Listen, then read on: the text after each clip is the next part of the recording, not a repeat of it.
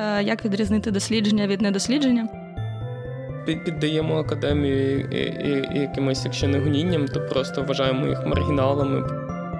Можна посилатися на Біблію і якісь міфічні штуки. Що ж коїться насправді? Ми потім позицію будемо штовхати. Проблем немає. Все нормально. Ну, треба досліджувати далі.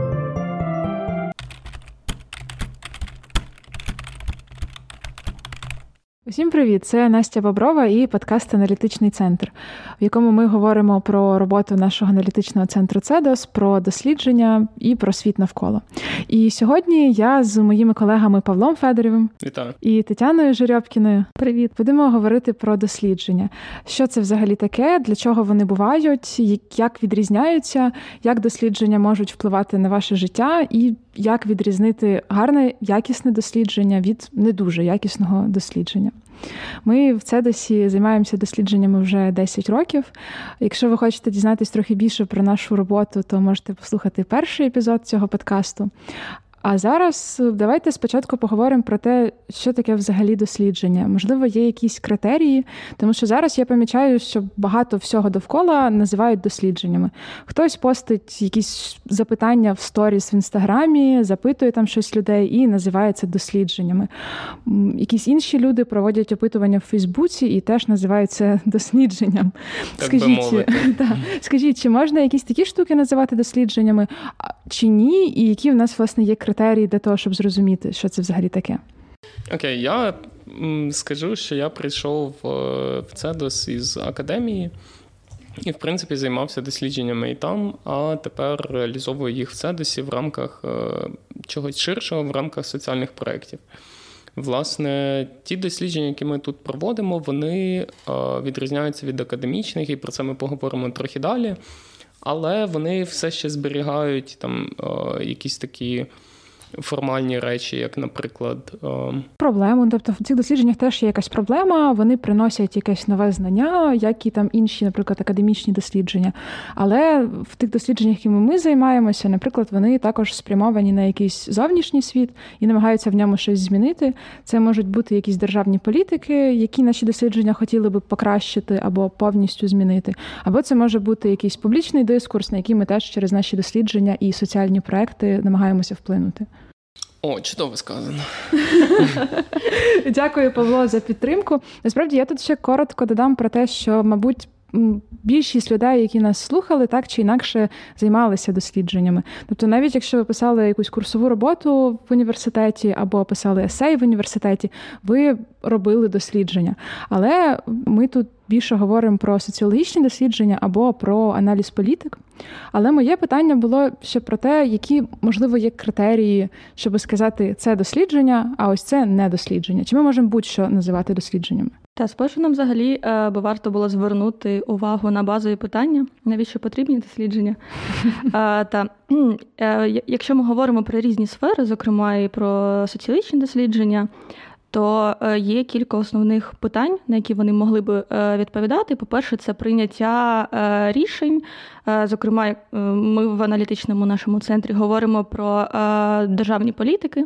Тобто, якщо необхідно прийняти будь-які рішення, то в ідеалі мали би проводити попереднє дослідження або хоча б якийсь невеликий аналіз даних. Ну але ми розуміємо, що так не завжди відбувається. Та або дуже не завжди. Наприклад, опитування в Вайбері можна провести або в Фейсбуці. Тут є багато можливостей, або ж часто використовуються дослідження для того, щоб оцінити е, виконання будь-яких е, програм. Тобто це такий собі моніторинг того, як відбувається як відбувається імплементація там е, чогось нового. Або часто ще ну це більш про академічні дослідження, іде мова заповнення ем, теоретичних знань. Якщо нам бракує інформації про щось, то ми робимо дослідження. Але ми більшою мірою говоримо про те, е, що дослідження необхідні для ефективних політик. Угу. Ну от тут я можу сказати так, що типу, чим вони власне відрізняються від академії, то академія вона може. В академії дослідження можна проводити, щоб, наприклад, там не знаю, заповнити оцю прогалину в знаннях або краще теоретизувати щось, або перевірити, чи справджується, чи не справджується якась гіпотеза. ті дослідження, які ми реалізовуємо в межах наших соціальних проєктів, ем, вони часто можуть виконувати такі функції, але цього замало, в принципі. Ну, тобто, недостатньо просто в громадському секторі провести дослідження і сказати, ну, ось результати. Типу. І це одна з тих речей, які, мені здається, останнім часом. Чому стали такими популярні дослідження? Бо вони стають таким інструментом для для того, щоб, начебто, переконати когось е, у чомусь. Типу, от кажуть, от дивіться, ми провели дослідження, і ці цифри кажуть. Ну, типу, цифри нам нічого не кажуть. Все залежить від того, як ми їх інтерпретуємо, і відповідно, чи це взагалі, типу. Е, чи ці цифри ми бачимо як проблему, чи ні? Якою мірою? Хто хто має вирішувати цю проблему тощо? Або ще соціологія показала. Соціологія показала. Так, одна, е, одне з наших улюблених е, висловлювань. Якщо повертатися до якогось далекого, по-моєму, питання, е, як відрізнити дослідження від недослідження, то в першу чергу варто говорити про наявність методології. Що таке методологія? Це така штука, де описується Це така віч. така віч, е, де описується, як то все відбувалося, планувалося, і які які етапи збору цих даних взагалі е, були передбачені. Тобто е, тут з допомогою методології, очевидно, можна показати різницю між опитуванням в Фейсбуці або вже згаданому Вайбері. Хто б не проводив такі опитування, це не завжди впливає на якість. Е, і між справжнім дослідженням. Е, тобто е, методології має бути описано, кого ми чи хтось інший досліджує, яка мета цього всього, які які методи були зрештою використані. Про методи ми пізніше і в наступних епізодах поговоримо. Е, тут можуть бути або опитування, і тоді тут складна штука з складними для когось, можливо, словами вибірка, генеральна сукупність, тобто на кого можна поширювати ці дані. І, зрештою, е, має бути елемент про якість цих даних, тобто, чи перевірялися, е, чи перевірялася якість цих даних, чи були верифіковані результати. І хто в результаті хто опитувався взагалом, і е, немало важливо, хто проводив це дослідження, тому що запустити е, голосувалку в телеграмчику і виходити в поле, тобто на вулиць, на вулицю і опитувати сотні людей е, з розробленим наперед інструментарієм, тобто анкетою, це трохи, трохи е, різні штуки.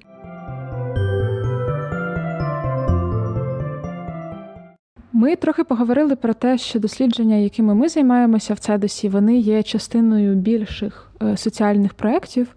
І тут я би додала, що в ці соціальні проекти також входить якийсь етап з адвокацією. Тобто, коли ми маємо результати наших досліджень, нам треба їх донести до когось, хто приймає рішення. І ми не стільки несемо до людей, які приймають рішення повністю всі результати досліджень, але маємо для них якісь рекомендації, як змінювати ці політики. Також е, є якась частина з. Комунікацією цих досліджень, тобто поширенням їх результатів е, там в соціальних мережах, в медіа, на подіях, для того, щоб різні люди, яким яким це може бути цікаво, могли би це прочитати, обговорити, подискутувати з нами і зробити якісь теж свої висновки. Я би теж хотіла з вами поговорити про те, для чого, в принципі, проводити дослідження. Тобто, ми сказали про те, що ми хотіли би змінювати політики, змінювати дискурс, але чому ми витрачаємо на це так багато часу і ресурсів, якщо є експерти, і всі ми тут там так і іначе можемо сказати, що там експерти і експертки, якщо є якісь цифри, які які збирає Держстат, чому ми не можемо просто на них подивитися і робити з цього висновки? Для чого нам ще проводити якусь додаткову роботу? Ну, я скажу, що в загалом для якихось там ліберальних таких е, політичних політичних традицій там характерна ця асоціація між тим, що є от є наукове знання і соціальний прогрес. І оце наукове знання буде штовхати нам е, науковий прогрес. І загалом е, Оце існує уявлення, що от академія генерує якесь фундаментальне знання. На основі цього фундаментального знання ми придумуємо і розуміємо, як краще працює суспільство, дізнаємося, що ще про це суспільство, і придумуємо якісь, наприклад, політики для того, щоб це суспільство жило ще краще. І тут є різні підходи до того, як розуміти оцю взаємодію, власне використання знання і політики. Тобто, там з одного боку можна казати, ну, підвищується там загальна обізнаність про якісь проблеми. Або, наприклад, політики створюють запит на якийсь певний тип знання, або дослідження є там одним з факторів. Тобто він, вони можуть підсилити якісь вже існуючі вірування чи підходи, а а можуть і навпаки бути протилежними, і тоді там ми піддаємо піддаємо академію якимось, якщо не гонінням, то просто вважаємо їх маргіналами, просто які не здатні нічого нагенерувати. Ось і. Ем... Тобто ти маєш на увазі, що в принципі, коли ми проводимо якесь дослідження, оцей елемент, коли ми робимо висновки, коли накладаємо якусь частину своїх цінностей та якоїсь філософії ідеології на дані, які ми бачимо, на ще щось, то це є якраз власне дуже важливо до того, яку ми потім позицію будемо штовхати. Не висновки. Е, я б сказав, що типу. Дослідження там, от в академії вони можуть закінчуватися висновками. Більше того, вони можуть закінчуватися. Цей висновок може бути, типу, ну треба досліджувати далі. Типу, там наша гіпотеза підтвердилася, або о, це відкриває новий е, новий простір для того, щоб вчити щось це і так далі. В аналізі політик ми ж натомість на основі оцих е, результатів того, що ми там кумекали, ми маємо надати рекомендації того, як саме ми будемо вирішувати проблему, яку ми визначили на початку. Причому це може бути не якісь такі конкретні там рекомендації. Окей, рекомендації мають бути конкретні, але вони можуть бути не єдиними. Тобто ми можемо вибудовувати, наприклад, сценарії. Якщо ми, наприклад, зробимо це, то то це матиме такі результати. Якщо ми зробимо це, то це матиме такі результати. Не зробимо нічого, буде статус-кво. Або там, наприклад, все ще погіршиться якось, або так далі. Але оце неминуче існує цей момент із цінностями, бо на самому початку ми А визначаємо, а що є власне проблемою, яку ми досліджуємо, Б. А для кого це проблема? Хто її має вирішувати? Чому?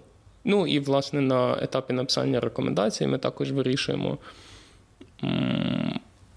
Ми маємо якийсь оцей компроміс між тим, а які ресурси ми готові задіяти для того, щоб вирішити цю проблему тощо. От якщо говорити по цим прикладам, є е, цифри, якісь є е, статистика, наприклад, так в Держстаті лежить купа е, масивів, бери, аналізуй, або просто бери, дивись і приймай рішення, mm. наше витрачати гроші на дослідження, так або ж є експерти, які мають експертну думку і можуть експертно запропонувати, е, що робити. От. І в одному, е, в одному випадку, в першому. Е, та тут проблема з поясненням цих даних, тому що їх багато, їх треба проаналізувати, і дослідження, зокрема, виконує цю функцію, аналізує якісь дані зібрані. Е, дані можуть бути в вигляді не лише статистики. Е, от. І проблема, чи не проблема, скоріше, питання з другим прикладом, з експертами то у кожної окремої людини є свій е, власний досвід, і часто люди е, або часто люди суб'єктивні. І значить, е, якщо звертатися до окремого або окремої експерта-експертки, то ну і при говорити про прийняття рішень на державному рівні, до прикладу, або навіть на рівні організації, то це значить, що людина або кілька людей будуть підгортати, скажімо так, вибір траєкторії руху під себе. Натомість дослідження вони мають бути максимально об'єктивними, і одна з вимог е, хорошого дослідження е, ті, хто проводять його і потім е, пишуть звіти або будь-якісь рекомендації, вони мають бути дуже обережними в інтерпретації даних і не накладати якихось оціночних суджень. І в цьому перевага дослідження над експертною думкою в тому, що охоплення е, досвіду має бути різноманітним в випадку з дослідженням, так, аніж е, якийсь один е, якоїсь людини. Дякую, Таня. Я ще мені все-таки здається, що. Е, навіть якщо ми говоримо про об'єктивність дослідження, варто також, мабуть, зрозуміти, які ми цілі перед собою ставимо, тому що на основі даних і результатів дослідження можна приймати дуже різні рішення і рекомендувати зробити втілювати дуже різні політики.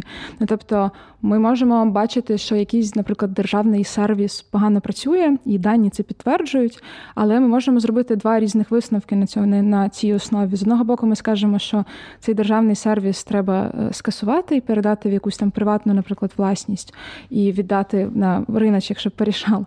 А з іншого боку, ми можемо сказати, що цей приватний сервіс, ну послугу, державну послугу потрібно більше профінансувати. Тобто тут. Е, попри те, що ми намагаємося проаналізувати різноманітність досвідів і сторін від того, які цінності і цілі ми маємо перед собою, то ми можемо мати якісь дуже різні рекомендації. Так.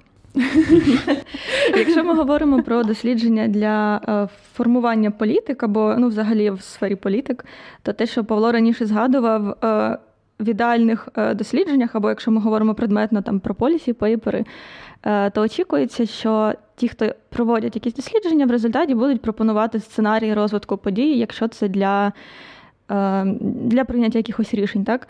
Тобто, або ми змінюємо якесь явище або ми змінюємо якесь явище, або ми його прибираємо, або нічого взагалі не рухаємо. І в цьому випадку треба пропонувати, е, що тоді, або що би що ми робимо, щоб що було в результаті. Окей. А я би ще хотіла поговорити про те, чи можемо ми іноді обійтися без досліджень? Ну тобто, для того, щоб прийняти якесь рішення, коли ми вирішуємо, що в цьому випадку дослідження не потрібне. Ми можемо обійтися експертною думкою, або ми можемо не знаю, обійтися тим, що вже є досліджено до цього, і нам нічого нового не потрібно дізнаватися. Обійтися без досліджень можна в випадку, якщо нема денег. Тут дуже питання про те, що не можна, а інакше не вийде. І, е, зокрема, в цьому часто виникає проблема. Може, і хотілося б, але не змоглося, тому що провести дослідження це не запустити анкету. Е, все про одне і теж говоримо про Viber, так? Е, болить, розумієш, просто Viber. Та нам багато чого насправді болить, чи Фейсбук. Але насправді та тут необхідно багато ресурсів, зокрема і часових, тому що часто доводиться приймати рішення не прямо вчора, але в найближчий час. Натомість дослідження вони потребують часу на те, щоб його запланувати, провести, проаналізувати і комунікувати результати. Так, але це вже е, скотилося е, в негативізм якийсь.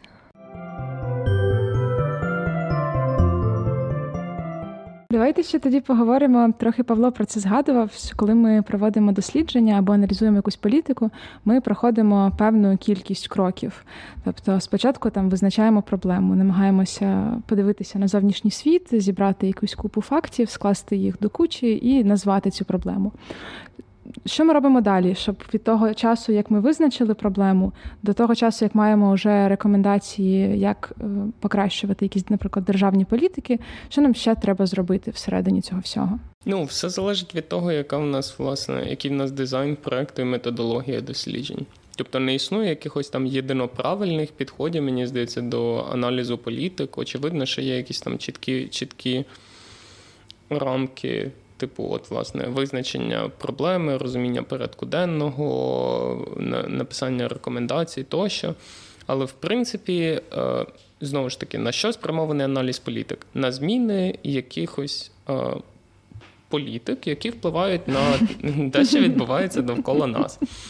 Тобто, зазвичай це. Ем, власне, спроба створити якийсь набір альтернатив, щоб вирішити е, якусь проблему. Проблема, як ти вже сказала, це щось, що ми бачимо як проблему. Тобто це не, не, не сутність в собі. Наприклад, не всі люди вважають, не знаю, не всі люди вважають, що бездомність це, наприклад. Е, соціальна проблема. Частина може казати, ага, ну це індивідуальна проблема, люди собі так вибрали, або вони самі винні тощо. Ні. Якщо ми, наприклад, на початку визначаємо, що бездомність це соціальна проблема, яку ми маємо вирішувати як суспільство, то ми визначаємо її, стараємося зібрати якісь, власне, якусь доказову базу. Е, для того, щоб підтвердити це, збираємо якісь дані тощо. І, власне, на основі цих даних пробуємо зрозуміти, а наскільки велика ця проблема, що з нею робити, кому. Потім ми розробляємо якісь альтернативи е, різних політик, які мали би вирішити цю проблему, і висуваючи якісь критерії стосовно того, а що мають досягти ці альтернативні варіанти. Наприклад, ми можемо там розуміти, що ну, в принципі, щоб побороти бездомність, треба, щоб люди мали де жити. Ну, в принципі, один варіант взяти, набудувати багато житла і роздати його. Інший варіант, наприклад, використовувати вже існуюче порожнє житло. Е, третій варіант ну нічого, наприклад, не робити, сказати, ну, це не, не наша проблема. От, Ми відповідно до своїх якихось цінностей і ресурсів е, вирішуємо, вибираємо ці критерії і вибираємо якусь, е, вибираємо якраз оцей набір ем, рекомендацій, які будуть давати ті чи інші результати відповідно до наших альтернативних політик. Ну, а потім, власне, ми ці рекомендації маємо донести і промоніторити, власне, щоб якісь із них були ем, реалізовані чи ні. Дякую, Павло. Будь ласка. Ну, це, це типу, це щось, що ем, я бачу в своїй діяльності як якийсь такий підхід. Коли не треба проводити дослідження ще, е, наприклад, коли зрозуміло, що робити.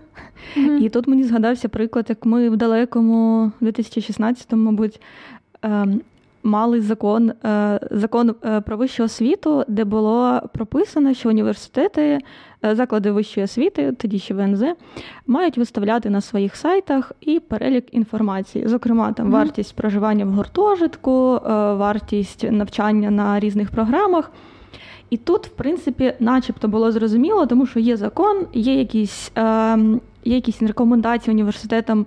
Е, ну, тобто, їм має мав би бути зрозумілий порядок дій, де вони що мають публікувати. Але ми проводили невеличкі дослідження по тому, е, якийсь час пройшов після того, як закон було впроваджено, е, що ж коїться насправді. А коїлось неладне. Що ж коїться е, насправді в університетах у 2016-му? От е, то, що ми робили? Ми на кожному університеті, е, на на сайті кожного університету е, перевіряли наявність цих документів, який би мав там бути, і багато не виставляли або виставляли таке, що з очей кров текла. Тобто, з одного боку, це не відповідає закону, не в усіх випадках відповідало закону. З іншого, це не friendly до майбутніх студентів і студенток, які би туди вступали, mm-hmm. тому що це не немає прозорості інформації і не можна отримати де е, достатньо інформації, де і як ти будеш навчатися. Можливо, Але... це такий знаєш, був поштовх, щоб студенти розвивали соціальний капітал, приїжджали, спілкувалися особисто, і знайомилися мислення. і критичне мислення. Е, поїдь з Ужгорода в Донецьк. Е, то от. І що ми робили? Після того, як ми нааналізували собі цього, кожному університеті, кожному університету ми писали рекомендації по тому, що ми з'ясували, mm-hmm. і намагалися просто пояснити, що треба додати е, в конкретному mm-hmm. випадку, і запрошували звертатися до нас, якщо можемо чимось допомогти. І о диво, е, насправді деякі університети дякували і. Е, їм була корисна така інформація, бо не завжди вони могли простіть роздуплитися, що від них очікують, тому що очікують mm. дуже багато з усіх сторін. От. І тут, здавалося б, дослідження не треба було, але воно виявилося корисним. І до чого я веду, проводьте дослідження, якщо у вас є ресурси, або навіть якщо немає. Це хороша рекомендація. Одна з таких, знаєш, декілька важливих інсайтів з цього подкасту. Аналіз політик спрямований на зміну політик, і проводьте дослідження, якщо ви хочете проводити дослідження. От можна це так якось підсумувати. Але я хотіла сказати ще про те, що іноді дуже багато якраз ресурсів витрачається, мені здається, на не лише на формулювання проблеми, а й на те, щоб переконати людей довкола і якісь зацікавлені сторони в тому, що це справді є проблемою. Твій приклад з університетами він не зовсім такий, бо там було зрозуміло, що є проблема. А от приклад з бездомністю від Павла він якраз такий, коли здається, що проблема всім очевидна, але насправді не це ну не зовсім так. І коли іноді ти е, говориш, що бездомність це соціальна проблема, то тобі кажуть, а ну це вже така експертна думка, звісно, дуже неожиданна. Гаразд, я би зараз хотіла ще з вами поговорити про те, як можна відрізнити хороше дослідження від поганого дослідження. Як мені, як людині, яка от відкриває щось, зрозуміти, що тут все окей, я можу використовувати цей матеріал. В першу чергу, е, з мого досвіду, то тут грає грає велику роль імідж, тому що є соці... є соціологічні агенції, які е, які вже сформували свій такий капітал, і до них сформувалася багато років велика довіра, і на них багато хто посилається, чекають будь-яких звітів, результатів їхніх досліджень.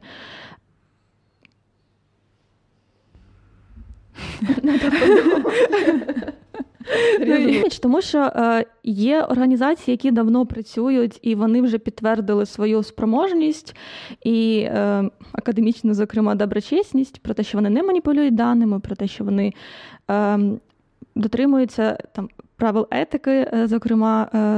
В проведенні досліджень, і їм можна довіряти. Це з одного боку.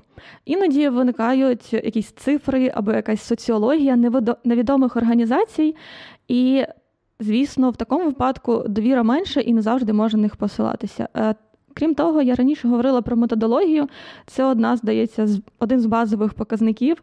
Е, чи Ну, тобто, якщо методології немає і немає опису про те, як планувалося і проводилося дослідження, ну то тут взагалі немає про що говорити. Знову повертаємося до прикладу з онлайн-опитуваннями е, в соцмережах. Звісно, я Мабуть, і не зустрічала, щоб це подавали прямо як дослідження, якщо десь проводили угу. таке опитування, Але дуже... якщо ти е, чула. Ну, я... Ти думаєш, я експертка по вайберу, так? Ну, я бачила, коли на початку карантину в березні Міністерство охорони здоров'я публікувало в своєму вайбері опитування. І ну не те, щоб вони представляли це як власне повноцінне дослідження, але представляли це як опитування, опитування великої там кількості людей, на основі якого вони цілком могли собі приймати якісь рішення про там посилення карантину чи послаблення карантину. Та наскільки я пам'ятаю, це було висміяно, зокрема в соцмережах але, або ну, тобто, в колі людей. Але організації чи медіа досі продовжують так робити. Так, і в цьому проблема, тому що суспільство, якесь аморфне суспільство, е, часто люди не від ну не замислюються, можливо, яка різниця між тим, що там тисячу людей в якійсь соцмережі опитали, і між тим. Е, де витратили купу ресурсів, виходили на вулицю і опитували ту ж саму тисячу людей. Яка різниця? Е, різниця є. От. І методологія вона забезпечує, е, що Що дані, які ми отримуємо, їх можна буде поширювати на те коло людей, яких ми досліджуємо. Тобто, наприклад, якщо ми хочемо дізнатися ставлення до. Або щодо необхідності впровадження локдауну, то ми не проводимо опитування в якійсь соцмережі, е, в якійсь групі в Фейсбуці, де, наприклад, підписані не знаю, яку е, читають пенсіонери міста Ужгород, та тому що це буде лише про читачів або користувачів саме е, цієї спільноти. Натомість методологія має таку ем, неймовірно магічну штуку, як вибірка. Якщо ми говоримо вже про кількісні опитування, і тут далі буде розповідатися, яка різниця між кількісним дизайном і якісницьким, то там е, є дуже складний процес, якщо порівнювати з опитуванням в соцмережах, де розраховується кількість яка людей, яка має бути опитувана, е, як опитана і де. Е, це е, не завжди просто, і для цього треба ще окрема підготовка. Гаразд, а чи є якісь ще критерії? Мені просто я подумала, якщо ми відійдемо від опитувань і кількісних досліджень, а звернемося до якогось, наприклад, ем, аналізу політик або якісного дослідження, коли ми, наприклад, проводили кабінетне дослідження, проаналізували якусь кількість літератури, теж можемо зробити якісь висновки, але як ми можемо відрізнити хороший, якісний аналіз літератури від не дуже хорошого, не дуже якісного. Мені от зараз спадає якийсь один приклад на думку, це коли я бачу якусь е, статтю і бачу, що людина ні на ні на кого більше не посилається і робить якісь такі висновки або твердження, які є суперечливі. Ну, Наприклад, твердження про те, що містам потрібно для свого розвитку приваблювати креативний клас. І людина пише це і ні на що більше не посилається. І я розумію, що це ну, якби не дуже якісний висновок, тому що я не бачу, е, яка якісь, яка теоретична основа під під цим твердженням. Я не бачу, е, хто ще це досліджував, які можуть бути інші аргументи.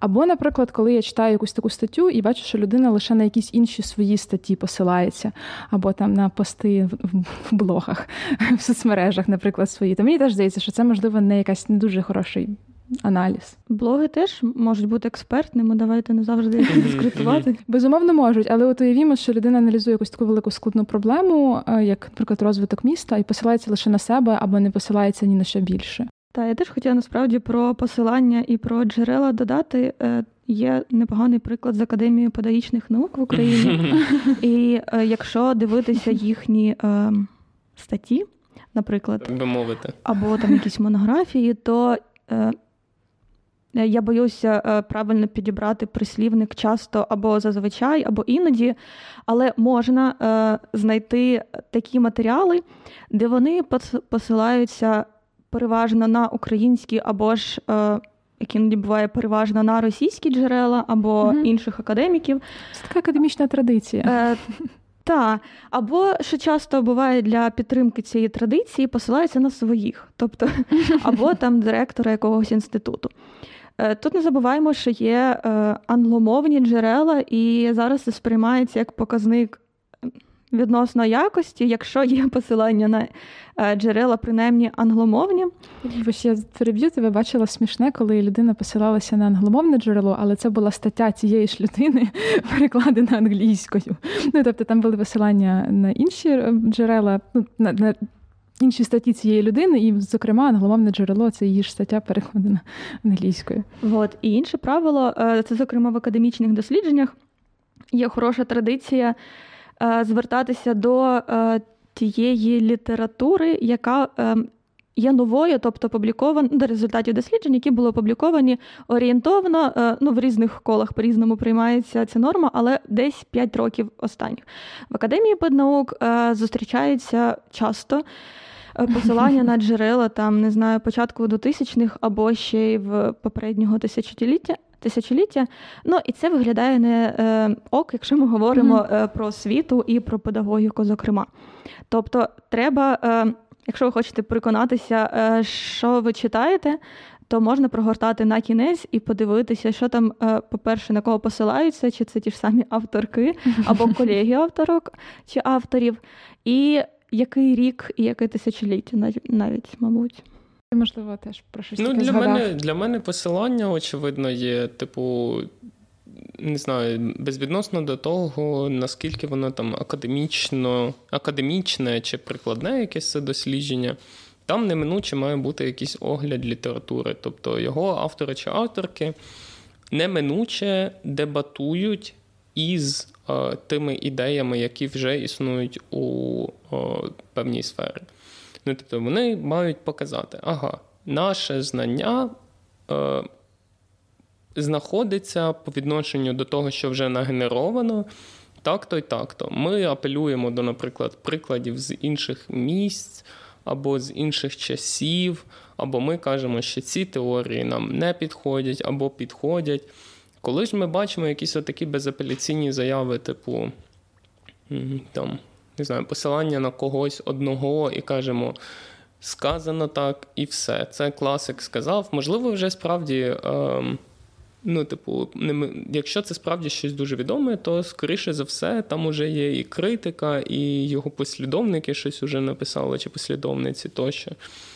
А інше, що для мене, це якісь якраз безапеляційні заяви, типу, загальновідомо. Всі ми зна... всі ми знаємо, очевидно, люди, люди люди запродують такі або якісь такі речі. Тобто, ну е, чим по можливості оця безсторонніша відна частина, тим більше, тим більше ймовірно, я повірю, що е, ну, людина власне вивчила всі точки зору і і постарається щось на, на основі них е, накумекати.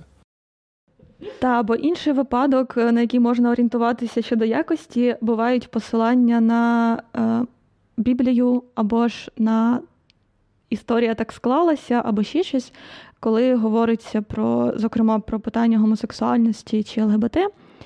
Е, тема, яка сенситивна, комусь болить, е, комусь горить. І Якщо якщо говорити про е, опозицію, так, і іноді зустрічаються насправді посилання, як е, коли говориться про шлюб, що це союз жінки і чоловіка, або там про е, роль жінки, е, народження дітей і так далі. От. А тут, звісно, немає про що говорити. І інше посилання або говоріння про взагалі міфічні нереальні явища. І тут згадаємо е, пані е, дружину е, міністра культури, з якою був і досі залишається гучним інцидент, яка писала про лептонного бога. Ну, то здається смішним, але звання принаймні досі при ній. Ну насправді е, мені здається, що можна посилатися на Біблію і якісь міфічні штуки, якщо ви власне робите аналіз Біблії. Тобто, ви, наприклад, релігієзнавиця, яка цим безпосередньо займається, тоді, звісно, на що вам ще посилатися. Але якщо ви робите якийсь аналіз політик, е, наприклад, там е, сексуальної освіти або хочете досліджувати якісь гендерні питання, то можливо Біблія не є найкращим джерелом. Я би ще також додала, що таким, е, звісно, це дуже низька планка, але одним із критеріїв якості є відсутність плагіату в роботах. Е, це може теж не здатися для когось очевидним. Е, і ми знаємо випадки, коли люди, які мали би приймати якісь дуже важливі рішення і мають такі всякі цікаві звання, там доктори наук, вони теж можуть займатися плагіатом і копіювати там цілі абзаци або і цілі статті з інших джерел. Так робити не варто, це не додає цінності вашій роботі і, в принципі, дуже ставить під питання можливість якось аналізувати і додавати якогось нового знання. Тому я тут е, підсумую читання. Ти хочеш ще сказати? Ти так вдихнула. Я хотіла пожартувати про серіальчик, але подумала, що можливо це не на часі. На часі, на часі. шутки всі на часі. Коли ми говоримо е, та про плагіат, то тут скоріше не про цінність а про е, ресурсність людини, яка плагіатила. І якщо ви дивилися прекрасний серіальчик е, Теорія Великого Вибуху, то там було пояснення в одного академіка, який ледь не отримав Нобелівську премію. Е, як він пояснював, чому він наплагіатив, у нього були важкі часи, йому треба було писати докторську.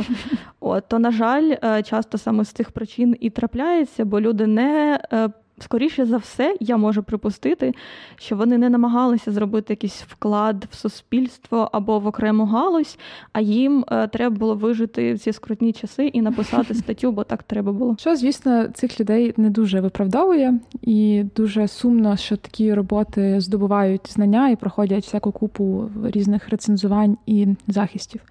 Я би тут підсумувала, ми говорили про якість матеріалів. Якщо відкриваєте перед вами дослідження, звертайте увагу на посилання, які робить людина. Добре, якщо дослідниця або дослідник мають посилання на якісь англомовні джерела, ем, і якщо ці джерела і дослідження, на які людина посилається, видані в там протягом останніх 5 років, то це взагалі чудесно. Е, добре, коли в статті можна побачити методологію, тобто як це дослідження проводилося до до яких джерел людина зверталася. Також варто звертати увагу на те, чи є в матеріалі якісь такі безапеляційні су... безапеляційні судження.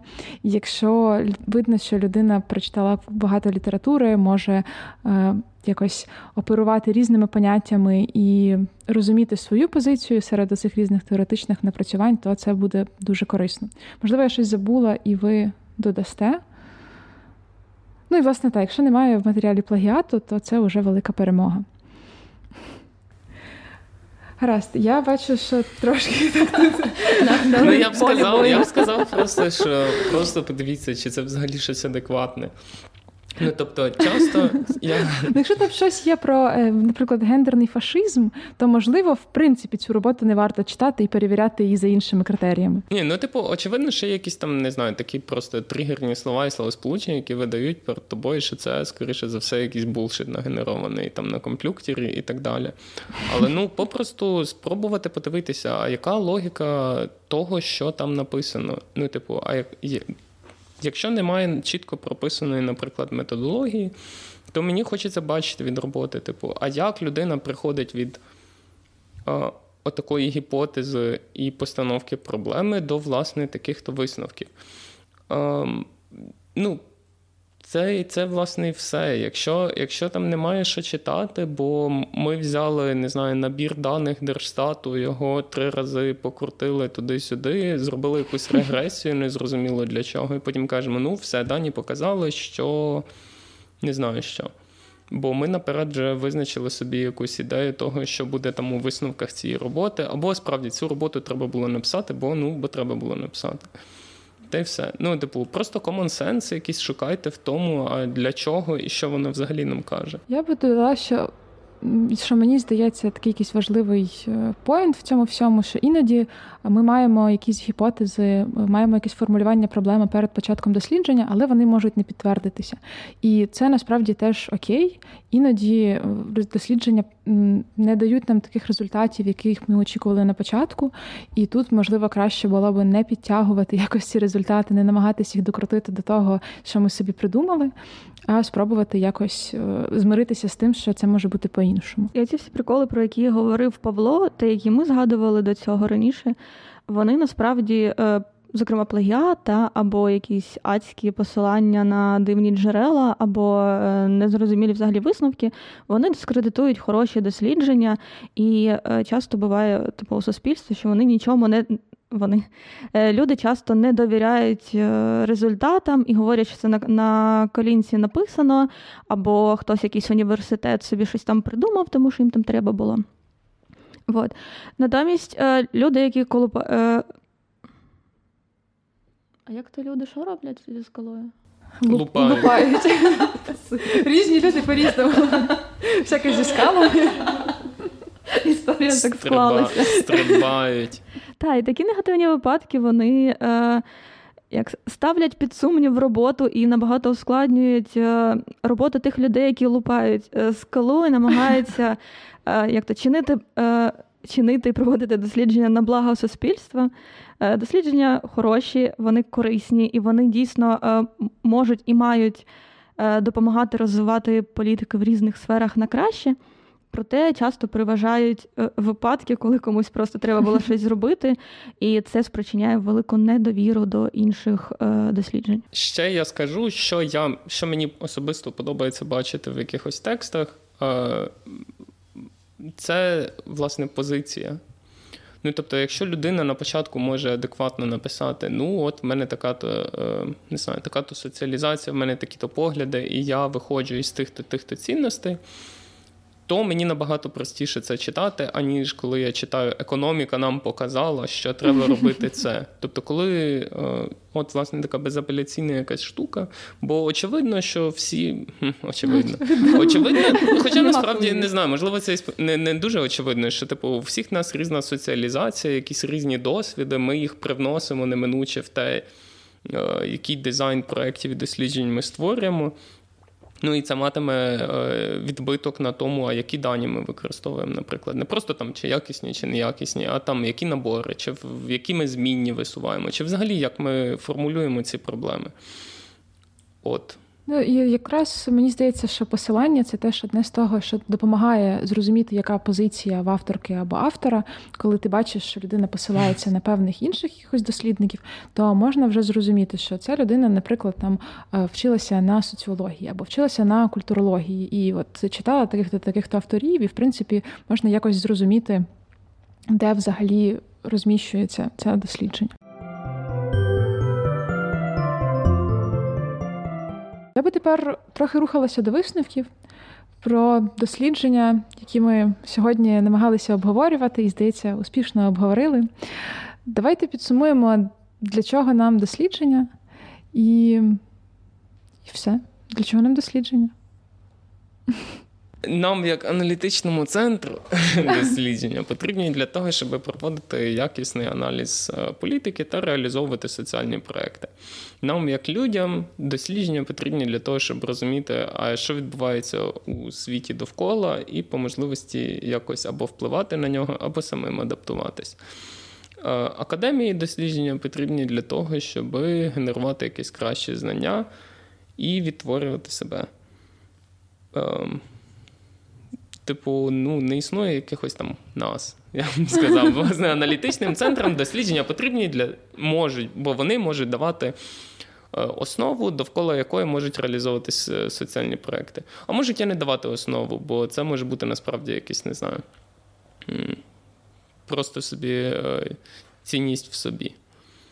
Зараз ми ще трошки поговоримо, договоримося, що в принципі і не нужне дослідження, ну, і можна це все закривати. Да, це, це знаєш, от е, на початку чи в другій частині ми здається говорили про те, що обов'язково завжди потрібні дослідження. Я не буду такий категоричний, що типу, от, от прям обов'язково завжди. Бо є різні проекти, там не знаю, адвокаційні всілякі, або. Е, просвітницькі, або е, які ще бувають. Та різні проекти, зрештою, соціальні бувають, які можуть не мати на меті. Е, Власне, такий аналіз політики, а можуть бути, наприклад, спрямовані на адвокацію якоїсь вже наперед визначеної політики. Тобто ми довіряємо тому, що вже хтось надосліджував, і ми довіряємо його рекомендації.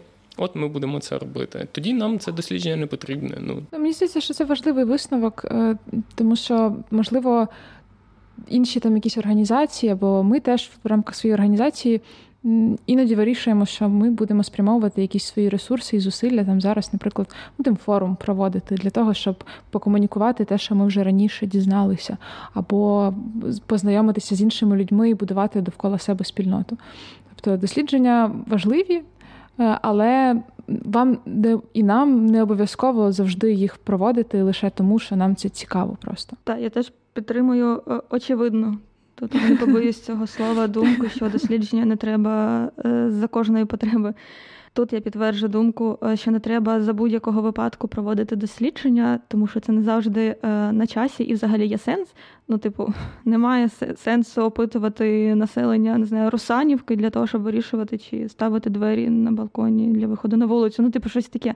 Тут про здоровий глузд, звісно, питання також є. Але типу, не можна, е, як то не завжди можна розглядіти слона, якщо не не відійти подалі, і типу з позиції одного навіть експерта, чи з позиції одного якогось органу там чи міністерства, не завжди можна побачити проблему е, всеціло і зрозуміти, як її вирішувати. І в таких випадках, зокрема, проводяться дослідження, бо іноді вони показують е, зовсім неочевидні речі, які навіть не планувалося досліджувати. Ну, Дякую вам. Дякую, що були сьогодні тут. Дякую нашій звукорежисерці Катерині Бабич. Побачимося в наступних епізодах, де ми будемо говорити про кількісні, якісні дослідження, дослідження з змішаними методами, про те, як їх проводити, які бувають перешкоди, і що може з цього вийти хорошого або не дуже. Па-па. Дякую, папа. Слідкуйте за нами. Па-па.